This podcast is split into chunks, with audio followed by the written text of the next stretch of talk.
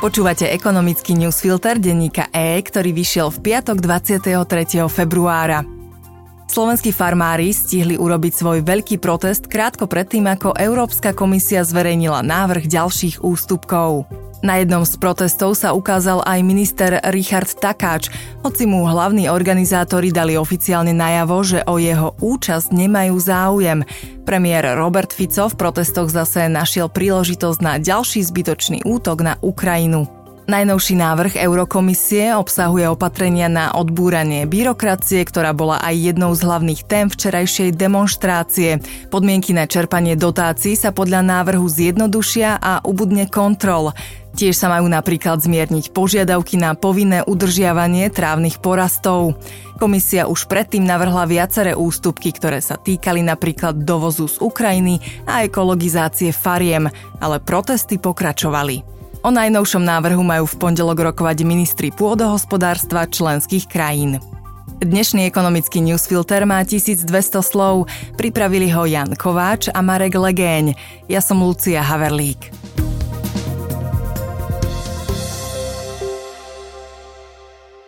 Výsledky NVIDIE prekonali očakávania aj napriek tomu, že boli mimoriadne vysoké a potiahli nahor kľúčové akciové trhy. Dôvodom sú obrovské globálne investície do umelej inteligencie, pre ktorú NVIDIA vyrába pokročilé čipy a drží si pritom veľký náskok pred konkurenciou. Nvidia v poslednom štvrť roku 2023 zvýšila čistý zisk z 1,4 na 12,3 miliardy dolárov a tržby viac ako trojnásobne na 22 miliárd. V aktuálnom kvartáli očakáva ich ďalší rast. Nejde o jednorázový výkyv. Aj za celý minulý rok zisk Nvidie prudko vystrelil na takmer 30 miliard dolárov z predvlaňajších 4,4 miliardy. V dynamicky napredujúcom odvetví umelej inteligencie rastú okrem NVIDIA ďalší noví šampióni, napríklad aj firma OpenAI, ktorá stojí za chatbotom ChatGPT. Jej šéf najnovšie zháňa gigantickú sumu na ďalšie investície do čipov. Japonský akciový index Nikkei 225 sa prvý raz v histórii prehúpol nad 39 tisíc bodov.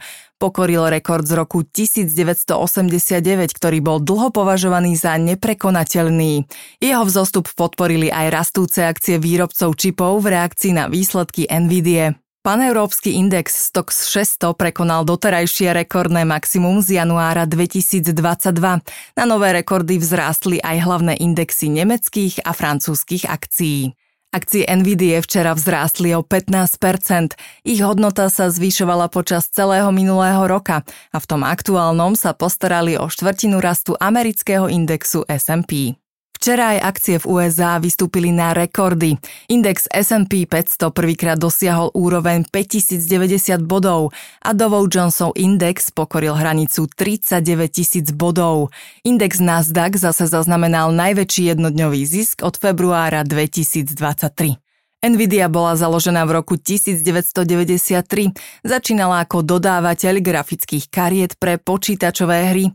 Povedomie o nej sa výrazne zvýšilo v posledných dvoch rokoch, keď sa ukázalo, že jej technológia zvládne aj náročné úlohy umelej inteligencie. Vďaka tomu podnikanie Nvidie aj hodnota jej akcií na burze prudko rastú.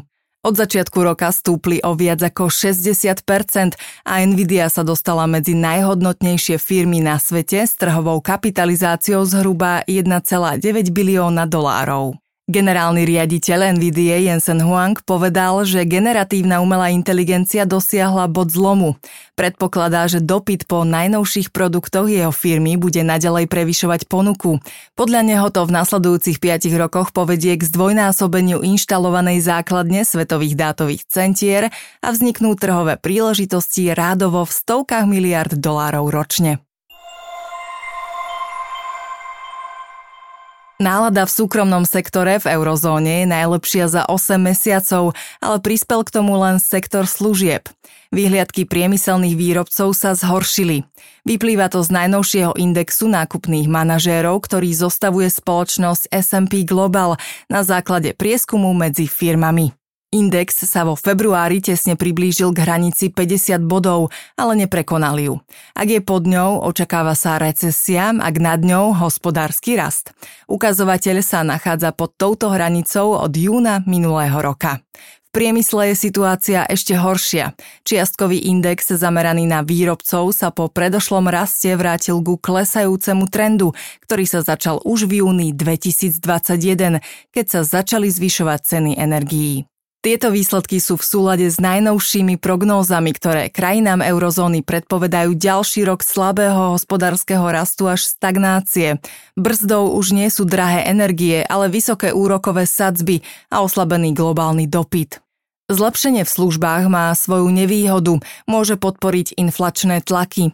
Služby sú náročné na ľudskú prácu, pretrvávajúci rast miest sa preto rýchlejšie prenáša do cien pre zákazníkov, čo ukázali aj februárové dáta.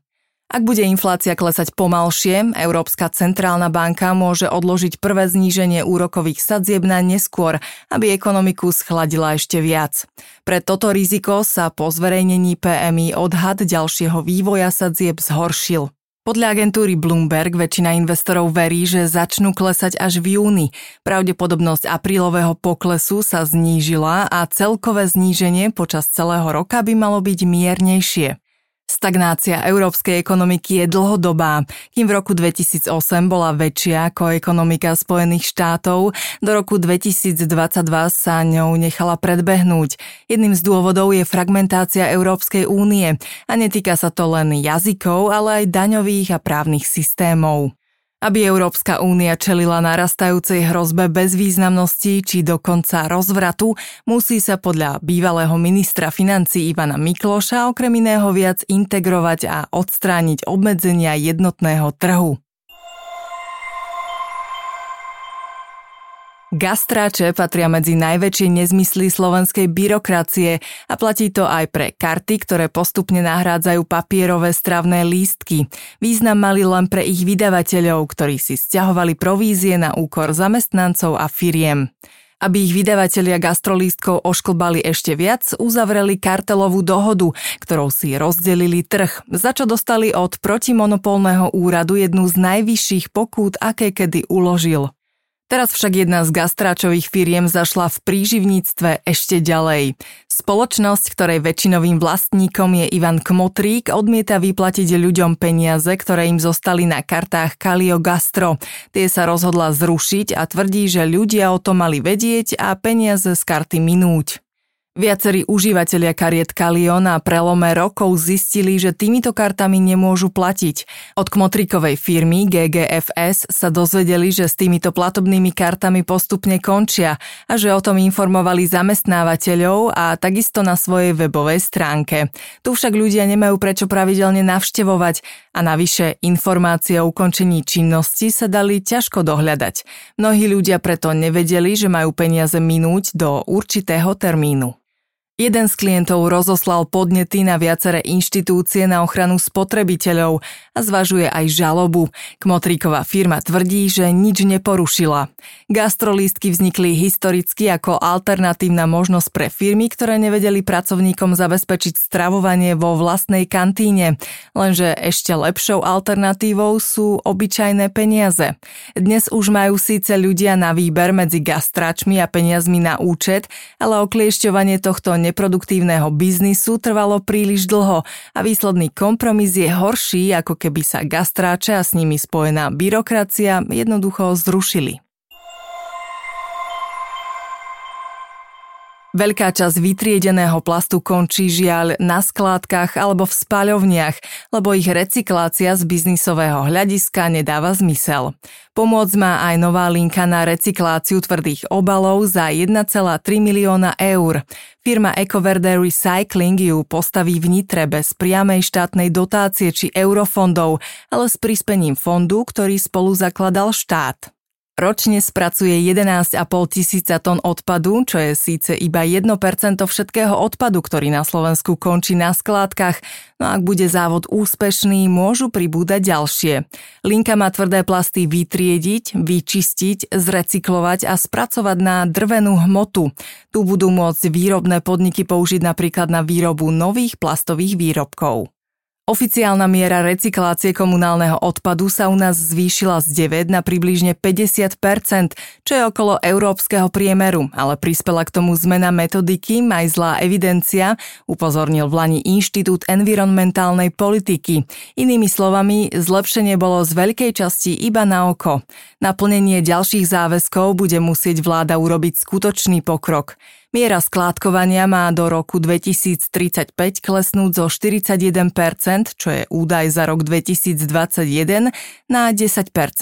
A miera recyklácie sa má zvýšiť z približne 50 na 65%. Ekonomický newsfilter dnes pre vás pripravili Jan Kováč a Marek Legéň. Do počutia.